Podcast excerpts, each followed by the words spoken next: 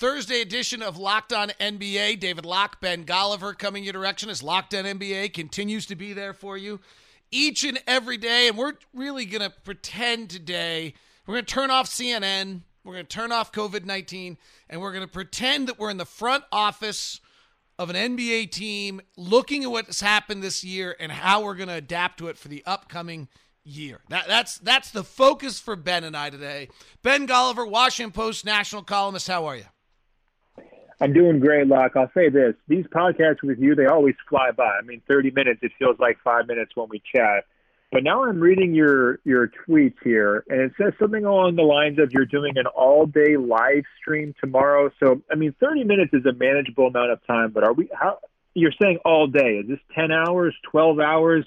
How long are you going to be going, and how much coffee is going to be involved? So lots of coffee, and I'll have to get up to get the coffee. So here's the plan. Ben and I are recording on Wednesday for Thursday, so it's up early. Thursday is John Stockton's birthday. Jazz fans need some togetherness. NBA TV starting at 10 a.m. Mountain Time is airing the Stockton 28 assist game, the Stockton record game, the All-Star game, the Stockton Game 6 Houston, and Game 3 of the 97 finals against the Bulls, which I believe is the pass to Carl Malone. So, as of right now, my plan is to live stream at Locked On Live on Twitch, Facebook, YouTube, probably going on right now while you're listening, as well as Locked On Sports on Twitter or Periscope and Facebook the whole time.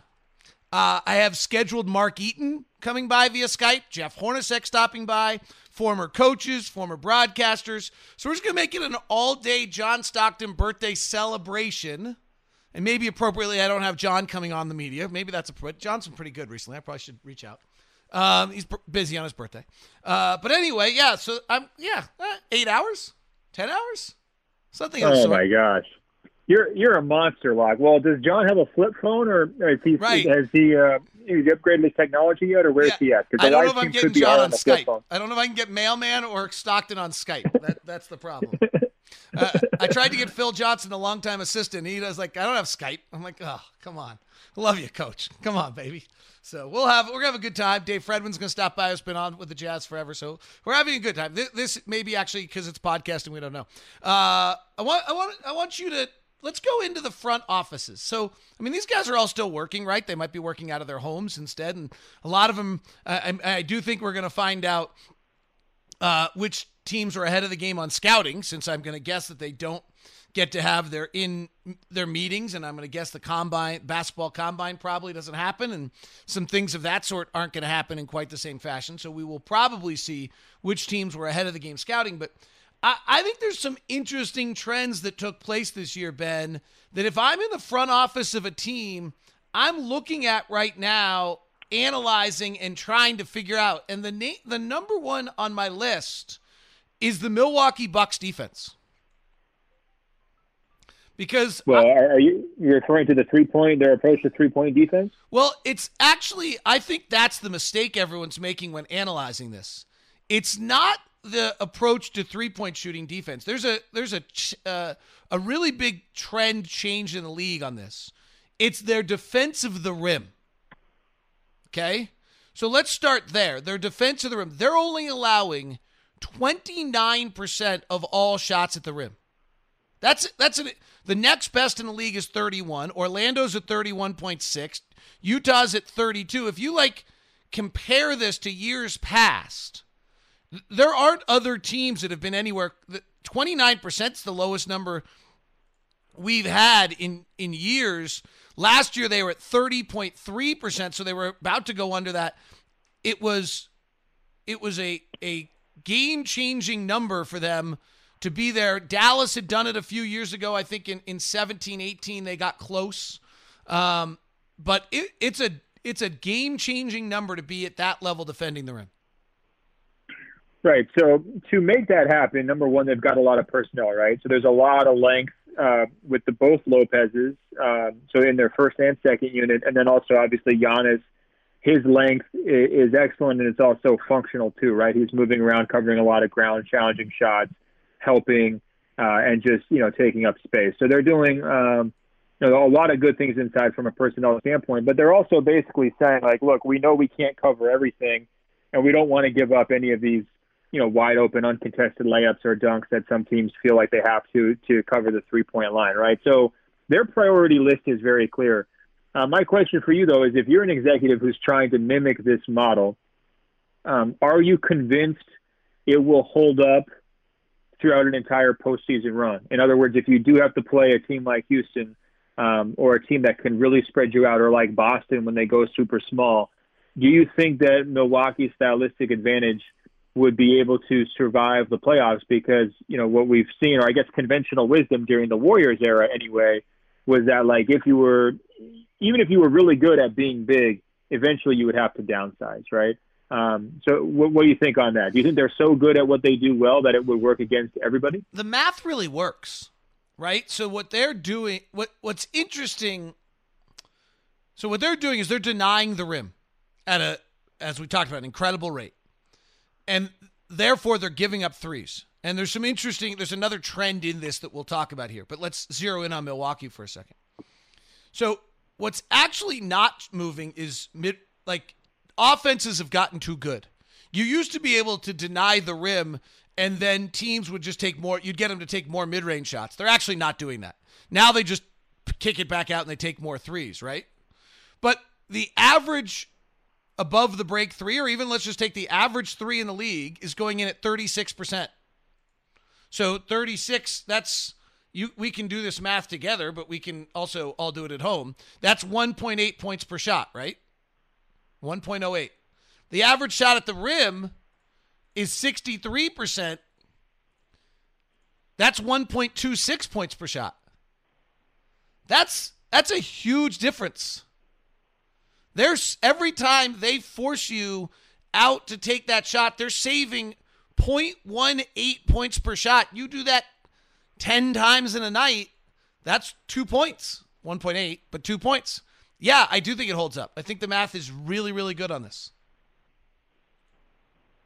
Well, yeah, I think that, I mean, it helps that they have good perimeter personnel too, right? I mean, like if you had a different team that was like, okay, we're building from the inside out, right? And we've got our centers and we're going to be able to take away the rim and we're set. But you didn't have experienced veterans basically across the entire perimeter. You didn't have unselfish team first guys who are willing to make those hard extra rotations and cover the ground to at least get contests up on the three-pointers.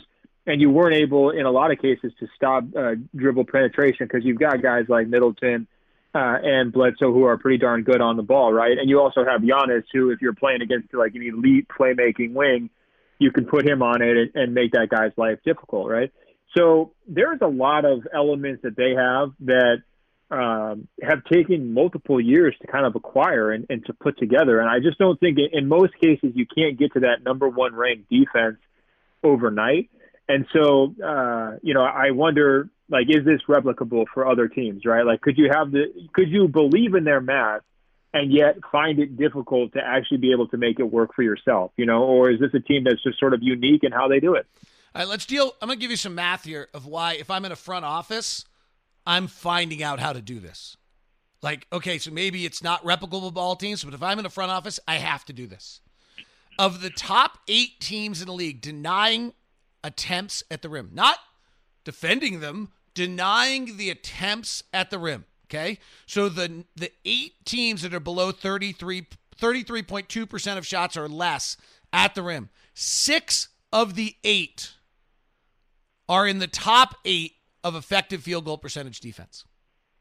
Mm. Of the top 8 teams in the NBA, I'll say it again, that deny shots at the rim, not how they defend them, just not allowing you to take them at the rim, are 6 of the 8, top 8 effective field goal percentage defenses in the NBA. Only Orlando, who's 18th, and Miami, who's 12th, but Miami forces a tremendous amount of turnovers, so they risk things a little bit more. They also allow the most threes in the league. Therefore, if I'm sitting in a front office, I have to do this. Well, here's the other aspect to it, and this is probably not the same direction you're going on it, but it also makes your team so much more watchable. I think some of the comments that I hear from whether it's casual fans or diehard people or writers or fellow media members, it's like if you're watching a team and their defense doesn't have that backbone, and so they just give up this parade of layups, you know, and they're just trying to trade baskets, and they're getting into this thing of like, oh, let's go try to win a shootout. I mean, obviously Milwaukee has a very potent offense and arguably, you know, the best all-around offensive player in the league, if you want to call him that, in Giannis. I mean, there's other guys you could make the case, but he's been spectacular this season. They're not in the trading buckets game by any stretch, right? They can squeeze the life out of you. And when I watch a lot of these teams, especially, you know, a lot of these lottery teams where they've tried to load up on offensive talent at the, you know, at the expense of their defense, and they're just giving up layup after layup after layup.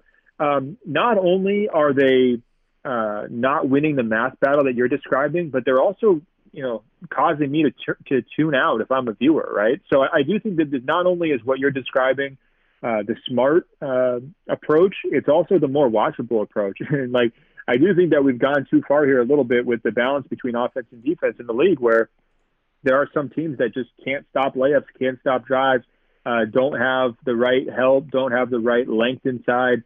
And, you know, a lot of their games, you know, when I'm tuning in, just feel pretty meaningless.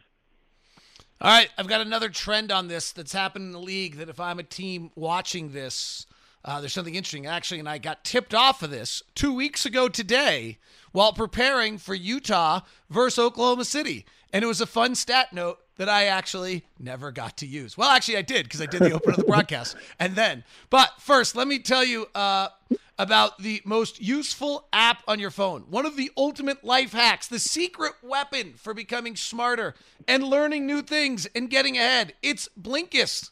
Blinkist is unique. It works on your phone, your tablet, your web browser, takes the best key takeaways, the need to know information from thousands of nonfiction books, condenses them down to just 15 minutes so you can read or listen to them. Successful people like business leaders are well known for reading lots of books. Blinkist makes it for busy people who want to get the main points of the book quickly so you can start using information right away. And with the audio feature, Blinkist makes it easy to finish a book during a commute, a lunch break, or while you exercise. 12 million people are using Blinkist right now, and it's a massive growing library from self-help, business, health, to history books. Blinkist has the latest titles from bestsellers list as well as classic nonfiction. So you can go get them, whether it's psychology, biography, memoirs. Most memoirs can be done in 15 minutes. Some of the self-help books, I always say, are magazine articles, but you don't make money for magazine articles. You make money for books. So therefore, you write a book. Blinkist has a special offer just for your audience. Go to Blinkist.com/NBA. Try it for free for 7 days and save 25% on your new subscription. That's Blinkist, Blinkist, Blinkist.com/NBA to start your 7-day free trial. You can also save 25% off when you sign up at Blinkist.com/NBA. So I was so excited, and I actually did use this, Ben Golliver, because we started the broadcast as it was a normal night, and then it just became a little less normal night 2 weeks ago. So this is interesting. Or at least I thought this was interesting. Let me share this with you. If you go back to 2017-18, and thank you to Cleaning the Glass for having this so easily accessible. And I find the 10 best teams in the league at denying shots at the rim. Okay? They're also, three of them were in the top 10. Three of them were in the of denying threes. Three of them were in the middle of the pack at denying threes, and four of them were of not very good at denying threes. They sacrificed the rim and allowed threes. If you go to the 18-19 season and do the same thing, you have the same distribution, little skewed. Four of the teams that were in the top 10 denying shots at the rim were also the best at not allowing threes. Three of them were in the middle, and three of them were the worst, Milwaukee being number one and also allowing the most threes. So up until this season, you denied the rim and you could also deny the three. However, this year, only the Utah Jazz are in the top 5 of the NBA at denying shots at the rim and denying threes. And only the Oklahoma City Thunder are in the top 10 at denying shots at the rim and denying threes at the same time. So only two teams in the NBA are in the top 10 in denying shots at the rim and denying threes. Only one of them in the top 5 they were supposed to play 2 weeks ago today. That's why I was prepared for that. But it's an interesting sign that there's a trend change here that if you deny the rim, you have to be comfortable giving up threes. Are you attributing that to teams understanding how to utilize space better on offense and going smaller even more than we've seen, and loading up lineups with 4 and 5 shooters, or what do you think has contributed to that in the last couple of years? So I think that it's offenses have gotten smarter, right? You used to deny the rim and kind of lure people into maybe taking some mid-range shots. Now teams, instead of taking that mid-range shot, are probably going to work it back out to go get a three or something else instead, or try to trade those shots in that fashion. So that would be the first thing I think, is just kind of that they're better at that. Toronto, 7th best defending the rim. They allow the 3rd fewest amount of mid-range shots, and they allow the 2nd most amount of threes, right? And they're pretty good defensively. They have the 3rd best effective field goal percentage defense in the league.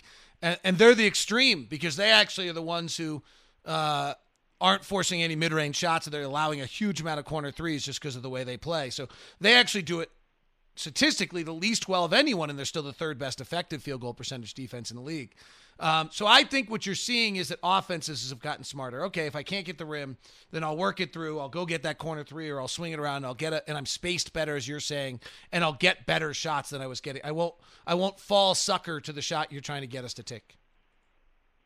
For sure. So we were talking about whether Milwaukee was replicable earlier. So you're mentioning Utah being the only team in the top 5 both ways.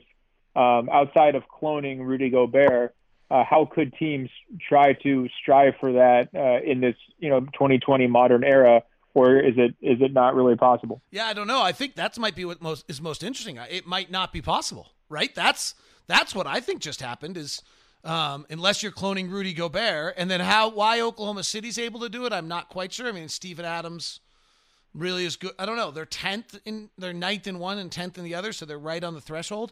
And even if you take it, I mean, Ben, if I stretch it out even further and if you go to the top, like, half of teams that deny the rim, like, you have all of the top, the bottom 10 teams that deny the three. You have every single one of them.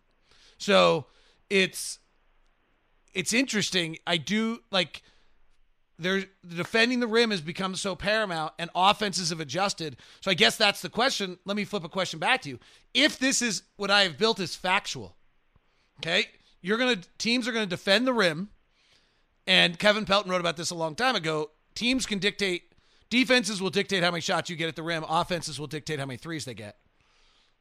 If you know against teams committed, Milwaukee, Brooklyn, Orlando, Utah, you're going to have a hard time getting to the rim. What is your offensive adjustment to that? Do you decide you're just taking 63s in a game? Do you try to get better mid-range shooters, if that's even possible? What is the offensive adjustment that you make to try to get to the rim on these teams that just won't let you get there?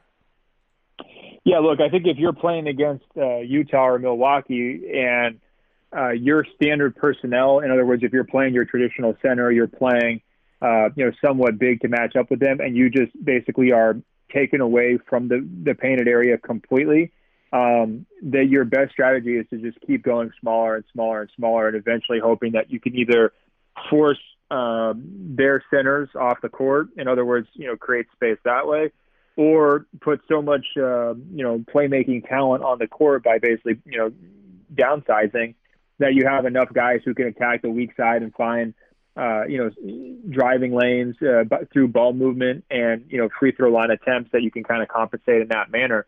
I mean, you basically have to open it up one way or the other. I think if you play either Utah or Milwaukee on their terms, if you kind of let them stay big, and I would even throw the Lakers into this too. I'm not sure what their rim protection numbers look like, but if you let the Lakers stay big and play their center and they're throwing lobs to McGee and Davis is blocking shots and everything else, like, I think that could be a losing proposition for a lot of teams. So I do think that the natural counters would be to go smaller and to just, chuck it up in even bigger numbers.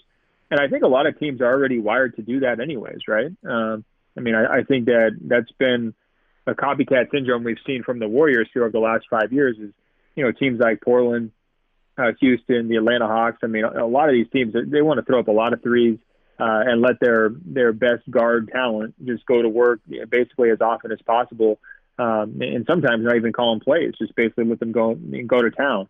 And I think that's, you know, most likely your best strategy, unless you've got some other brilliant ideas. I would have loved to see this Milwaukee team play the Warriors in the finals. Well, something would have had to give, right? I mean, because I think they would have just left Draymond. They had Lopez sit at the rim while Draymond Green sits outside the three-point line, right?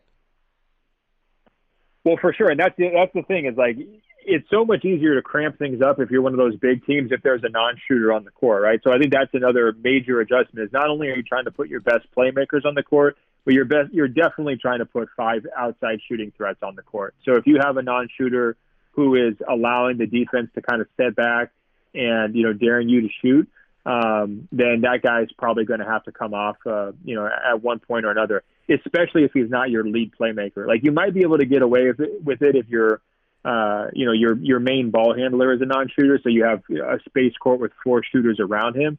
But if he is, you know, like a stretch four who just can't stretch, I think that guy is basically going to become obsolete in these scenarios.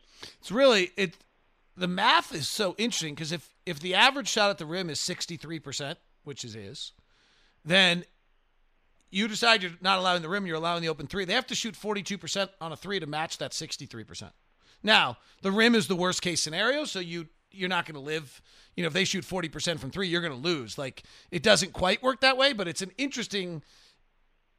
The way you beat this is that at some point you have all five guys can shoot 40% from three. Right. Well, that's basically what Houston was trying to do, but then they, you know, the personality stuff with Westbrook, you know, and Chris Paul and Harden came involved, so they're not quite able to get there.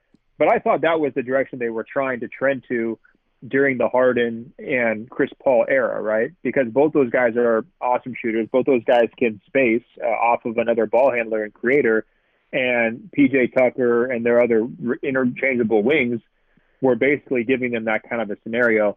If that's where basketball goes in like 2 or 3 years, you know, where basically, you know, the very best teams all have 40% three-point shooters, it would not surprise me. I mean, it kind of seems like the natural evolution. I don't think we've maxed out in terms of how many three-pointers per game or like what percentage of shots are threes. I think that's still going to be increasing here over the next couple of years. And I also think that as pace increases, like, you know, and you're able to shoot, you know, even more threes and stretch teams out and make the big guys work, you know, in transition as well. I think a lot of teams are going to look at that as, you know, as the ideal approach. He's Ben Golliver. You can get his Washington Post weekly newsletter. Go to his Twitter feed at Ben Golliver. It's the pinned tweet. Just sign up for it there. It is Locked On NBA. We come to you Monday through Friday. Still keeping you entertained, still keeping your mind off it, being a little bit of a release for you with all of it. Did you hear the big news? Chad Ford is now on the Locked On Podcast Network, the NBA Draft Big Board. Chad Ford's NBA Big Board starts March 30th, this Monday, for you. Make sure you go to iTunes, Spotify, wherever you get your podcasts, and subscribe. So with the 40% three-point shooters that you're mentioning right there, how valuable does the great Duncan Robinson become? The purple cow. Your favorite player. Well, I mean, they're a team that could be going that direction, right? I mean, I guess the tricky part is Jimmy isn't a great shooter, but I think that, you know, in certain situations he can kind of get along, but you know, what you're basically saying is Duncan Robinson, does that kind of a player become an archetype? Where, you know, the best teams are going to want to have their fourth and fifth options looking like him. Yeah, I mean, Davis Bertans took 65% of his possessions as threes so far. Duncan Robinson took 78% of his possessions as threes. Seth Curry's having an incredible year, taking 48% of his possessions as threes. Not shots, possessions. So that counts turnovers and everything else. I mean, those are incredible numbers, but Doug McDermott's having a great year at 48%, and probably Curry and McDermott should be more Duncan Robinson-esque. I think that what we're seeing, so to build it off on a personnel level, what the trend we're talking about, I think, makes two types of players more valuable than they have, but obviously the greats are incredibly valuable, right? Harden, Lillard, Carmelo, Giannis, Anthony Davis, all those guys. The very few bigs that can actually get on top of the rim when the defense is back, and the very few wings that can get threes off if contested or just knocked, become more valuable. So three of those guys I mentioned, McDermott, Duncan Robinson, and Davis Bertans, are all 6'8", right? For sure. Well, I think another team that you should watch for this entire experiment is actually the Los Angeles Clippers, right? So they have a traditional center in Zubac. Then they have the typical smaller ball center with Harrell. But I actually think their most deadly lineups, they never really unveiled or went to, but they could certainly have tried to do it during the playoffs, would basically be using Morris, Marcus Morris as their center, then Kawhi Leonard and Paul George as the 3 and the 4 interchangeably. And then you have your backcourt with like Landry Shamet and Patrick Beverly. So now you've got 5 legitimate three-point shooters. You've got 5 switchable defenders, basically 1 through 5. Shamet might not, and Beverly might struggle against a real center, but I think other teams are going to have to match up with them, right? And you've got all sorts of length. You've got plenty of rebounding between Paul George, Kawhi Leonard, and Morris. You've got some decent physical toughness. The only thing you're really lacking is the shot blocking, but you do have just an incredible amount of space and playmaking capabilities as well, and you have the 5 knockdown three-point shooting threats. Like, how many teams in the league are matching up with that 5? Like, that 5 seems absolutely devastating, and it's not even a lineup that the Clippers were necessarily, trotting out there at all, but it did seem like kind of like a secret weapon, and it could be where they go in 2 years, I just pulled it up. You know how many minutes that lineup's played? 0? 0. Yeah. Look, that's not because I haven't tried, Locke. Trust me. I've sent a lot of text messages to people who would have authority on that one saying, hey, give me a look on this, right? Let me just see what this looks like. But if you're saying, what does basketball look like in 2023, right, if we're fast-forwarding 3 years, couldn't it look like that? Wouldn't that be sort of the new death lineup, quote unquote, or, maybe it's not quite as good as that death lineup was because it doesn't have as many Hall of Famers as the Warriors did. But to me, that seems like a rough group to try to match up with for anybody. They've only played it with a center. So they've only played it with Zubac, or they've played it with Montrezl Harrell, mostly with Zubac. They've played Patrick Beverly with Paul George, Kawhi Leonard, Marcus Morris, and Zubac. They're plus 20 per 100 possessions with that group on the floor. So that's pretty good. Right. They all plus 20. Yeah. And if you put Landry Shamet in there instead of Marcus Morris, they've only done it for 45 possessions, and they're plus 60 per 100 possessions.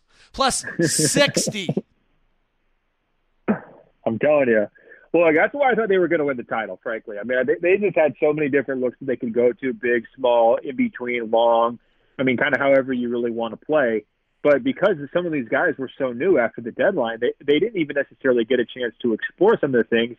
And they had a lot of combinations that were working, so I understand why they wouldn't want to get too creative. But, they have a decision on Montrezl Harrell this summer in terms of how much do you pay him and if somebody could have come after him and everything else.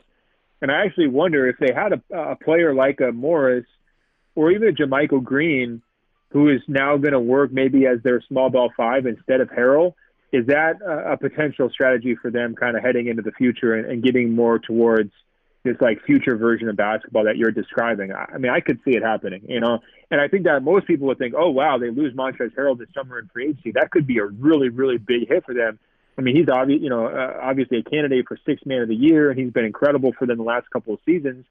But it could be a situation where they just sort of rebrand with a smaller, more versatile group, and it winds up working.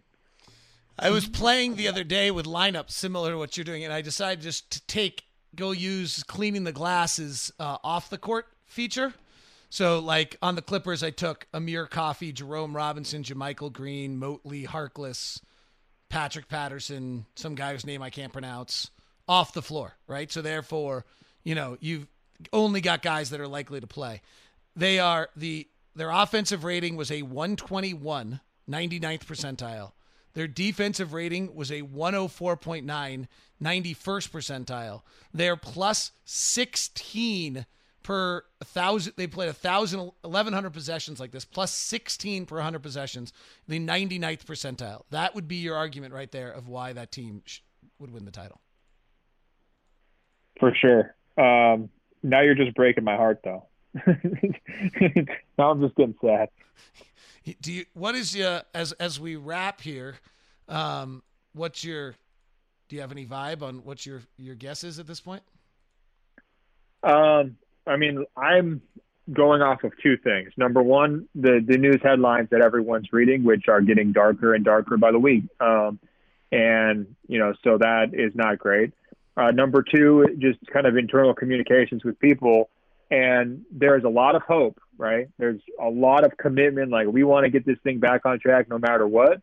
But there's also a lot of realism, too, saying, like, this is an insane challenge that's much bigger than basketball, that, you know, even through everybody's concerted best wishes and everybody sticking to the quarantine and everything else, it may not be resolved in the time they need it to be. I find it very difficult to believe there's going to be fans in buildings at any point this summer. You see the news with the Olympics postponing. I mean, I think that's a good data point that says, look, even if you're trying to get things back on for June, July, and August, kind of delaying things, it's not going to be fans in the building. It's going to have to be something that looks a little bit different. So I guess I would still put myself in the skeptical camp that they're going to be able to salvage this thing. But I do know for a fact that the decision makers are trying to do everything they possibly can to play some games. And part of the reason why is, you know, of course, financial. Right now, they're looking at a potential $1 billion revenue hit if they can't save the playoffs in some form. And the NBA is like an $8 or $9 billion a year business. So that's a huge hit for them. And, you know, they've got every reason to try to be as creative as possible to save this thing. Oh, all right. By the way, when I ran the Lakers, taking Jared Dudley and Antetokounmpo and Cook and Rondo and Tucker and Daniels and Norvell off, they were a plus 11. So not plus 20. Pretty good. Plus 11. Yeah. I mean, look, like the Lakers-Clippers scenario, the Clippers-Rockets potential scenario, you know, the Lakers-Bucks scenario, the Clippers-Bucks scenario. I mean, any of those provide just scintillating, like, matchup possibilities, like stylistic clashes. I mean, every single one of those matchups, you would be able to get into this philosophical debate about what's the right way to play and who's the weakest link, and, like, is this, you know, definitive or is this just an anomaly? Like, there was going to be so many rich basketball conversations capable from coming from those last couple rounds of the playoffs. And, you know, we just sit and wait, I guess. I can't believe you hate the Raptors that much. Well, yeah, you know, I mean, would you really put them into that level? I wouldn't. And same thing with the Celtics. I mean, the Celtics would make things interesting because they can go really small, and, you know, it's like almost chaos ball when they do that. I just don't think that they have a matchup for Giannis. So, and same deal with Toronto. Like, I think that they'd put up a fight, but I think that the philosophical stuff just favors Milwaukee pretty clearly in both those matchups. I kind of like Toronto. I think Toronto is this. You know what? Here's what happened last year. Toronto was the best team I saw all last year. And then when it came time to pick, I got caught up in the numbers. Toronto's the best team I saw this year, too. Now, the Lakers might have been better. For whatever reason, the Clippers haven't played well against the Jazz. So for me personally, when I've watched them, that has not been the case. But I would just say that when we've watched the Raptors, they're uniquely different than everyone else with their speed and the amount of athletes and that aspect of things. So I think the Raptors Bucks 7-game series. I don't know who I take.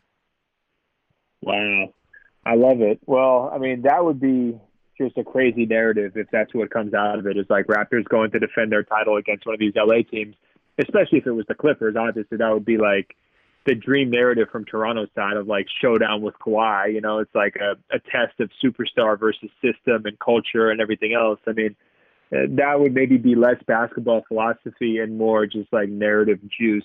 But yeah, I mean, look, we weren't going to go wrong anyway. Unfortunately, we've got the worst case scenario right now. Toronto Clippers, the league could still lose their $1 billion. Oh, but I'm bumped. Hey, come on. All right, on that note, Ben Golliver, Washington Post. Make sure you read him, grab his newsletter. I'm David Locke. Anthony and Adam will be with you next week, or with you Friday. And right now, make sure you take a second and grab Rejecting the Screen. It is a podcast with Noah Kozlov and Adam Stanko. They go ISO every week with really interesting characters. So this week, make sure you tell your smart device to play podcast Rejecting the Screen.